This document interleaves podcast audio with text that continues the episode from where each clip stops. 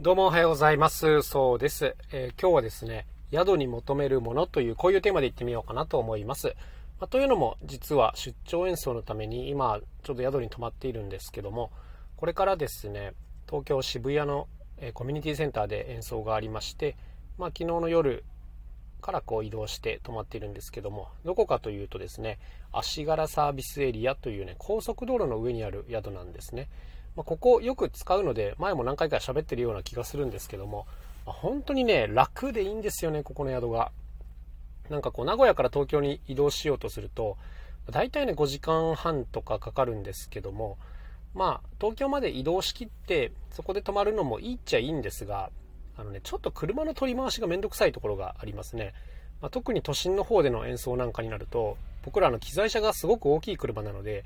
まあ、立中に入らなかったりとかですね、まあ、宿までそもそも駐車場が遠かったり、まあ、いろんな事情があって、結構このやりくりがめんどくさいなっていうのがあって、もうこの、車のやりくりを気にせず泊まれるところがまず一つ条件に上がります。あとね、距離もちょうどいいんですよね。名古屋からだとこう3時間半とか4時間ぐらい移動して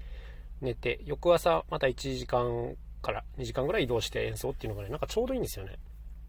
ということでここをよく使うんですけども、まあその車の取り回しだけじゃなくてね、他にもすごくいい点がたくさんありまして、いつもね、素泊まりで使うんですけども、安いんですよね。この宿泊料金が今回も、えー、休みの前の日なんですけども、6300円だったかな、1人。すごく安い。で、これにね、大浴場がついてるんですよ。もうこれがね、ほんと最高なの。あの、普段いろんなビジネスホテル泊まるんですけども、やっぱりどうしてもね、このお部屋のシャワーとかちっちゃなお風呂で済ますってことが多いんですけど、もうこの大浴場ついてるだけで気分の上がり方が全く違います。はい。あの、ここ本当重要。で、まあ、あの、素泊まりなんで当然ご飯はついていないんですけども、このサービスエリアだからフードコートみたいなのがね、併設されてて、コンビニがあったり、マクドナルドがあったりするので、別にそんな朝ごはんも困らないかなという、そんな風になっております。なんかこういうことを総合すると、当然人にはよると思うんですけど、その宿に求めるものっていうのが、あの、僕の場合結構明確で、まずはやっぱね、楽に泊まれるっていうとこなんですよ。移動距離が少ないっていうのも大事なんですけど、あの、例えばこう、普通のビジネスホテルに泊まるときにね、なんか高い方に案内されることがあります。例えば10階建てのホテルだった場合の10階とかね、あの8階、9階とか。で、ああいうのもうほんと嫌だなと思ってて、まあ、っていうのはその、あの、エレベーターを待つ時間がほんとだるいんですよ。なんかこれ分かってくれる人いると思うんですけど、なんかこう、じゃあフロントでチェックインして、部屋まで行くってなった時に、エレベーターが全然来ないなとか、まあ来てもみんな乗ってるなとかなんか言うのあるじゃないですか。で、こう、なかなか部屋にたどり着けないっていう、あれが本当億劫で、あの、一回宿に着いてからね、ちょっとご飯食べに行こうみたいなのもまた億劫になるじゃないですか。で朝も散歩とかしたいんですけど、あの移動時間が嫌で嫌だな、みたいなこう気分がちょっと落ちちゃうっていうのが本当にもったいないなと思ってて、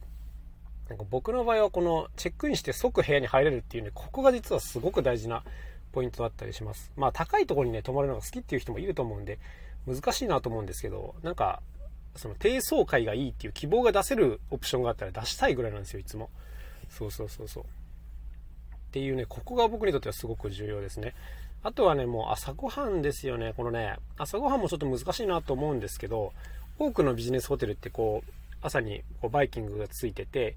えー、だいたい6時半から、まあ、9時までですよとか時間が決まってるじゃないですか。あれもね、ちょっとね、めんどくせえなって思っちゃう自分がいたりします。まあ、っていうのは、お仕事でこう移動してるとね、6時半より前に出なきゃいけないことって結構あるわけですよ。そうそう。で、ああ、食べ損ねちゃったな、みたいなことあるじゃないですか。